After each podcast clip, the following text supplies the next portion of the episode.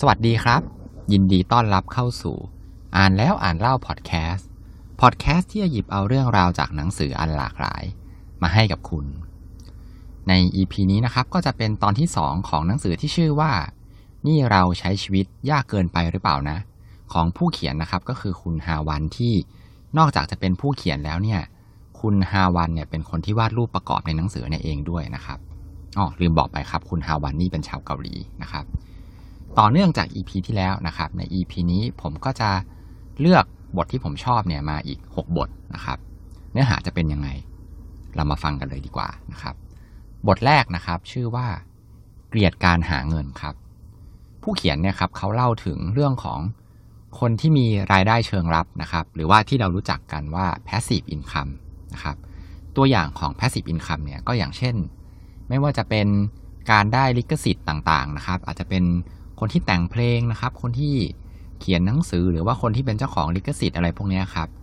ซึ่งนอกจากเจ้าตัวจะเป็นเจ้าของลิขสิทธิ์แล้วเนี่ยบางที บางคนโชคดีนะครับ ค่าลิขสิทธิ์พวกนี้ลูกๆหลานๆนะครับ ก็ได้รับมรดกมาเป็นค่าลิขสิทธิ์พวกนี้ครับ ซึ่งบางคนเนี่ยได้เยอะมากๆเลยนะครับ หรือแม้แต่จะเป็นการเก็บค่าเช่านะครับ ถ้าเป็นในประเทศไทยก็จะเป็นพวกตลาดสดอะไรพวกนี้ครับ หรือว่าเป็นพวกที่พักคอนโดนะครับ สรุปก็คือจะเป็นรายได้ที่เราเนี่ยไม่ได้จะต้องไปลงแรงทำงานจริง ๆนะครับ ผู้เขียนครับเขาก็เล่าว่าตัวเขาเองเนี่ยไม่เคยเลยที่จะมี passive income นะครับเขาเนี่ยจะมีรายได้ก็ต่อเมื่อใช้แรงทำงานเท่านั้นพอหยุดทำงาน หยุดใช้แรงงานเขาก็ไม่มีรายได้ครับ แต่ว่าเขาเนี่ยมาคิดในทางกลับกันว่า ชนชั้นที่ต่างจากเขาก็คือชนชั้นนายทุนเนี่ย กลับไม่ต้องทำงานเอง นะครับ มีคนอื่นทำงานให้ แต่ว่ากลับมีฐานะที่เรียกได้ว่ากินดีอยู่ดีนะครับ หรือที่เราเรียกกันว่าเป็นคนรวยนั่นเองนะครับ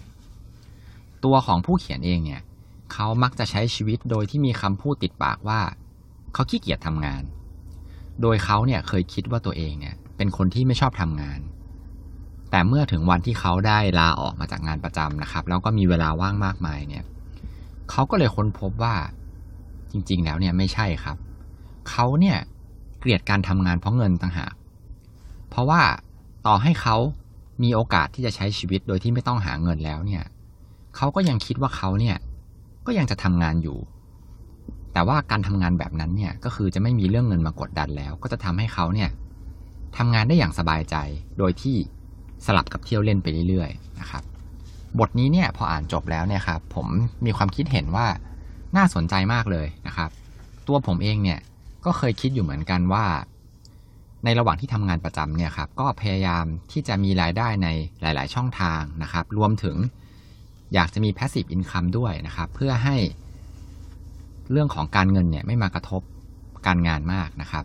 เวลาที่ทำงานเนี่ยจะได้สบายใจ ไม่ต้องกลัวว่าจะโดนไล่ออกหรือว่าจะไปมีปัญหากับคนที่มีอำนาจในที่ทำงานนะครับ ก็คิดว่าค่อนข้างตรงกับผู้เขียนคนนี้เหมือนกันนะครับ แนวทางนี้ก็น่าสนใจดีทีเดียวนะครับ แล้วก็ปลอดภัยด้วยเพราะว่าเราเนี่ยมีทั้ง passive income แล้วก็มีรายได้จากหลายช่องทางนะครับ ในโลกปัจจุบันที่โลกมันเปลี่ยนแปลงอย่างรวดเร็วเนี่ยครับ ก็การมีรายได้ทางเดียวเนี่ยอันตรายมากๆเลยนะครับ นอกเรื่องไปเยอะเลยครับ กลับมาที่เนื้อเนื้อหาของหนังสือของเรานะครับ บทถัดมาครับก็คือวันหน้าจะทำมาหากินกันยังไงนะครับ อันนี้เนี่ยผู้เขียนเขาก็เล่าถึงความฝัน ของคนเกาหลีที่ว่าเขาเนี่ยได้ยินมาเยอะเลยนะครับ แล้วก็รู้สึกตลกว่าคนเกาหลีเนี่ยส่วนใหญ่เลยนะครับ อยากที่จะเปิดร้านอาหารเป็นของตัวเอง เมื่อถึงวัยเกษียณนะครับ แล้วทุกแทบจะทุกคนเลยเนี่ยเลือกที่จะเปิดร้านขายไก่ทอดนะครับ ก็ฟังดูแล้วก็ตลกดีนะครับ ใครลองนึกภาพเป็นพวกไก่ทอดที่แบบกินกับเบียร์ครับในหนังเกาหลีนะครับเขาบอกว่าเขาเนี่ยได้ยินมาเยอะมากเลยว่า คนเนี่ยอยากจะไปเปิดร้านขายไก่ทอดกันหมดนะครับ เขาบอกว่า แล้วเขาก็เล่าต่อครับว่า แม้แต่คนที่มีหน้าที่การงานที่ดีเนี่ย ก็ยังฝันแบบนี้เหมือนกัน ก็คืออยากจะไปทำอะไรสักอย่างหนึ่งหลังเกษียณที่ไม่ใช่งานประจำของตัวเองนะครับ การที่เป็นแบบเนี้ยมันก็เรียกได้ว่ามีนัยยะเลยว่า คนเหล่านี้ถึงแม้จะมีเงินแล้วก็มีงานที่ดีเนี่ย แต่พวกเขาเหล่านี้รู้สึกเบื่อหน่ายนะครับ กับงานปัจจุบันที่เขาทำอยู่ ผู้เขียนเขาก็เล่าต่อว่าเขาเนี่ยสังเกตเห็นว่า คนเกาหลีเนี่ยมีปัญหาอย่างหนึ่งเลยก็คือ เป็นชนชาติที่ขาดความหลากหลาย เวลาที่มีความฝันอะไรเนี่ย ก็จะฝันไปแบบเดียวกันเลย เหมือนเหมือนกันหมดเลยนะครับทำให้เกาหลีเนี่ยขาดความหลากหลายนะครับ อันนี้เนี่ยครับหลังจากที่อ่านจบนะครับ ผมก็มีความเห็นว่า ถ้าเกิดคุณผู้ฟังนะครับ แล้วก็ตัวผมเองเนี่ย เป็นคนหนึ่งเหมือนกันที่ฝันเอาไว้ ว่าอยากจะทำอะไรสักอย่างหนึ่งหลังเกษียณเนี่ย อันนี้ครับ อาจจะแปลว่าเราเนี่ย ก็คิดแบบที่คุณฮาวานเนี่ยเขาคิดเหมือนกันนะครับ ว่าเราเนี่ย มันอาจจะไม่โอเคอยู่กับงานปัจจุบันที่ทำอยู่ก็ได้ หรือว่าเราเนี่ยในใจลึกๆ เราอาจจะเบื่องานที่เราทำอยู่ แต่ว่าเราต้องทำถูกไหมครับ เพราะว่าเราก็ต้องเอาเงินเนี่ยมาหาเลี้ยงทั้งตัวเองแล้วก็ครอบครัวนะครับ ทีนี้ครับ ผมก็เคยไปอ่านหนังสือเล่มอื่นมานะครับเขาก็มีทางออกให้ หนังสือเล่มเนี้ยชื่อ The Wine Cafe นะครับ ใครที่สนใจลองฟังกันดูได้นะครับ ในอ่านแล้วอ่านเล่าพอดแคสต์ก็มีเหมือนกันนะครับ ผมเพิ่งเล่าไปนะครับ หนังสือเล่มนี้ครับเขาแนะนำว่าให้เราเนี่ยลองทำงานอดิเรกหรือว่างานในฝันของเราเนี่ยควบคู่กันไปกับงานประจำก็คือ ให้เราลองหาเวลาสักวันละหนึ่งชั่วโมงเนี่ยลองทำงานอดิเรกอันนี้ครับดูเรื่อยๆแต่ถ้าแล้วถ้าเกิดว่าเราโชคดีนะครับ งานอดิเรกพวกนี้ รือว่างานที่เราอยากทำงานที่เป็นความฝันของเราเนี่ยมันหาเงินได้ขึ้นมา เราเนี่ยก็อาจจะเพิ่มเวลาในการทำงานตรงนี้ไปเรื่อยๆนะครับ สุดท้ายแล้วนะครับ มันอาจจะไปแทนงานประจำของคุณก็ได้นะครับ แล้วคุณก็จะได้ทำอาชีพในฝันของคุณเนี่ย ก่อนที่คุณจะเกษียณนะครับบทถัดมาครับ ชื่อว่าสิทธิ์ที่จะลองนะครับ อันนี้เนี่ย ผู้เขียนก็เล่าถึงน้องคนหนึ่งที่เขาสนิทกันนะครับ แล้วก็โทรมาปรึกษา กับผู้เขียนเนี่ยว่า น้องคนนี้เป็นคนที่ชอบวาดรูปมากเลยนะครับ มากกว่าคุณฮาวานอีกนะครับ แล้วก็ทำงานเหล่านี้ด้วยใจรักนะครับ ก็คือเป็นครูสอนศิลปะไปด้วย แล้วก็รับงานเสริมวาดรูปไปด้วย แต่อยู่มาวันหนึ่งคุณแม่ของน้องคนนี้เขาก็อยากจะให้น้องคนนี้ครับ ไปสอบเพื่อจะรับราชการ ก็คือคุณแม่เนี่ยคงมองว่าอาชีพทำงานศิลปะเป็นครูเนี่ย ไม่ค่อยมั่นคงนะครับ ผู้เขียนเขาก็เลยบอกว่า นี่จะให้คนที่อยากใช้ศิลปะในการเลี้ยงชีพเนี่ยนะ ไปสอบราชการนะครับ ก็คือมันค่อนข้างจะอยู่คนละโลกกันเลยนะฮะผู้เขียนเนี่ยเขาก็เลยคิดว่าไอ้คนแบบผมเนี่ย มันคงจะไม่มีพวกคำดีๆคำอธิบายดีๆคำแนะนำดีๆ หรือว่าคำคมๆมาให้น้องคนนี้หรอกนะครับ แต่ว่าเขาก็อยากจะบอกน้องคนนี้ว่า อย่างน้อยเนี่ย จงอย่าเลือกทางที่ทำให้เรา โทษคนอื่นในภายหลังนะครับ ผู้เขียนเขาก็บอกอีกว่า ถ้าทำตามแม่เนี่ย แล้วเกิดไม่สำเร็จเนี่ย ก็จะมาโทษแล้วก็มาโกรธ คุณแม่ แล้วก็นึกเสียดายที่ไม่ได้ทำตามที่ตัวเองฝันเนี่ยไปตลอดชีวิตเลยนะครับ หากเราทำตามเสียงหัวใจตัวเอง อย่างน้อยเนี่ย เราก็จะไม่โทษคนอื่น แล้วคนเขียนนะครับเขาก็เล่าต่อว่า การที่คนเนี่ยมีความฝันเนี่ย มันก็เป็นสิ่งหนึ่งที่ทำให้หัวใจของเราเนี่ย เต้นรัวนะครับ ก็คือตื่นเต้นนะครับ แต่ถ้าว่าการมุ่งหน้าทำตามความฝันเนี่ย หลาย ๆ ครั้งเลย มันก็อาจจะเป็นหนทางที่เจ็บปวดนะครับ เพราะว่าเพราะว่าอะไร เพราะว่าโอกาสที่จะประสบความสำเร็จเนี่ยมันน้อย ดังนั้นไม่แปลกเลยที่พ่อแม่เนี่ยจะไม่สนับสนุนนะครับ เพราะว่าเขาเนี่ยกลัวลูกจะเป็นทุกข์แต่สุดท้ายแล้วมันก็คือชีวิตของเราเองครับ มันก็เปรียบเทียบเหมือนกับ การที่ไปรักเขาข้างเดียวเนี่ย เราอาจจะไม่ได้ชอบเขาเพราะว่าเห็นโอกาสที่จะสมหวังหรอก แต่มันเป็นเพราะว่าเราเนี่ย ห้ามใจไม่ได้ตั้งหาก ไม่ ไม่มีทางรู้เลยว่าเราเนี่ยจะได้รับรักหรือว่าจะถูกปฏิเสธ แต่เราเนี่ยก็ยังจะเฝ้าฝันอยู่นะครับ อันนี้เนี่ยผมชอบมากเลยครับ เขาเปรียบเทียบได้เห็นภาพมากเลยนะครับ กับความฝันของเรากับเรื่องของการรักเขาข้างเดียวนะครับ อาจจะดีกว่าก็ได้ ถ้าเกิดว่าเราเนี่ยไร้ฝันแต่แรกนะครับ แต่ในเมื่อเราฝันแล้วเนี่ยเราก็ต้องลุยนะครับ ผู้เขียนเนี่ยเขาก็แนะนำให้เราเนี่ยลองดูนะครับ เพราะว่า ถ้าเกิดว่าเรายอมแพ้ไปเลยเนี่ย มันก็จะติดอยู่ในใจเราไปอีกนานเลย แล้วเราเนี่ยจริง ๆ แล้วเรามีสิทธิ์ที่จะลองครับ แม้ว่าถ้าเกิดจะรัก และจะช้ำก็ตาม เพราะความรักเนี่ย มันใช่ว่าจะต้องสมหวังเท่านั้น ถึงจะได้ชื่อว่าเป็นความรักที่มีความหมายนี่นา นะครับ อันนี้ก็คือเป็นเรื่องของการทำตามความฝันตัวเองนะครับเขาก็เปรียบเทียบกับความรักได้อย่างน่าสนใจเลยทีเดียวนะครับ บทถัดมาครับชื่อว่ารสนิยมของคนอื่นนะฮะอันนี้ก็เป็นเรื่องการเปรียบเทียบที่น่าสนใจเลยนะครับ ผู้เขียนเนี่ยเขาเล่าถึงเรื่องของหนวดครับ หนวดของผู้ชายนะครับเขาบอกว่าผู้หญิงเนี่ยก็สงเขาเอ่อผู้หญิงเนี่ยเคยรู้สึกสงสัยว่า เอ๊จริง ๆ แล้วผู้หญิงส่วนใหญ่เนี่ย ไม่ชอบผู้ชายไว้หนวดสักหน่อย แต่ทำไมผู้ชายเนี่ย ยังชอบไว้หนวดกันอีกนะครับ ฝั่งผู้ชายเนี่ยเขาก็ตอบว่าไอการไว้หนวดเนี่ย มันเป็นเรื่องสุดเจ๋งเลยนะครับ ในฝันของผู้ชาย ผู้ชายเนี่ย ไม่ได้ไว้หนวดเพื่อที่จะให้สาวๆเนี่ยมาชอบนะครับ แต่ทั้งนี้ทั้งนั้น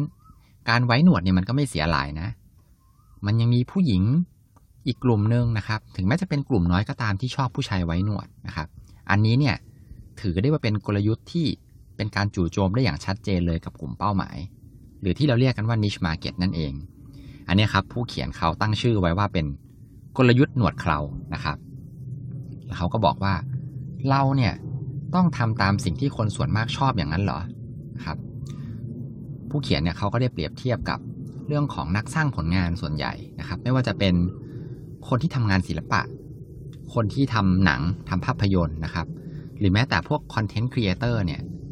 คนเหล่านี้ครับ ส่วนมากที่ประสบความสำเร็จมาก ๆ เนี่ย ล้วนแต่ว่างานของเขาเนี่ยจะมีเอกลักษณ์นะครับ แล้วเขาก็จะมีความชอบส่วนตัวนะครับ ที่แบบแสดงออกมาในผลงานของเขานะครับ การที่ไม่ไปทำตามคนหมู่มาก ไม่ได้ไปเอาใจตลาดเนี่ย มันทำให้คนเหล่านี้สร้างงานที่มีอัตลักษณ์ขึ้นมา นะครับเขาเรียกสิ่งนี้ครับว่ากลยุทธ์หนวดเครานะครับ จริงๆ มันก็เป็นเรื่องของ niche market นั่นเองนะครับ เป็นตลาดเฉพาะกลุ่มนะฮะแล้วก็การทำแบบนี้ครับ มันก็จะต้องไปเจอคนที่ไม่ชอบ อันนี้เป็นเรื่องปกตินะครับ ผู้เขียนเขาก็เลยทิ้งท้ายเอาไว้ว่า การพยายามปรับตัวคุณนะครับ ตามทุกคนเนี่ย สุดท้าย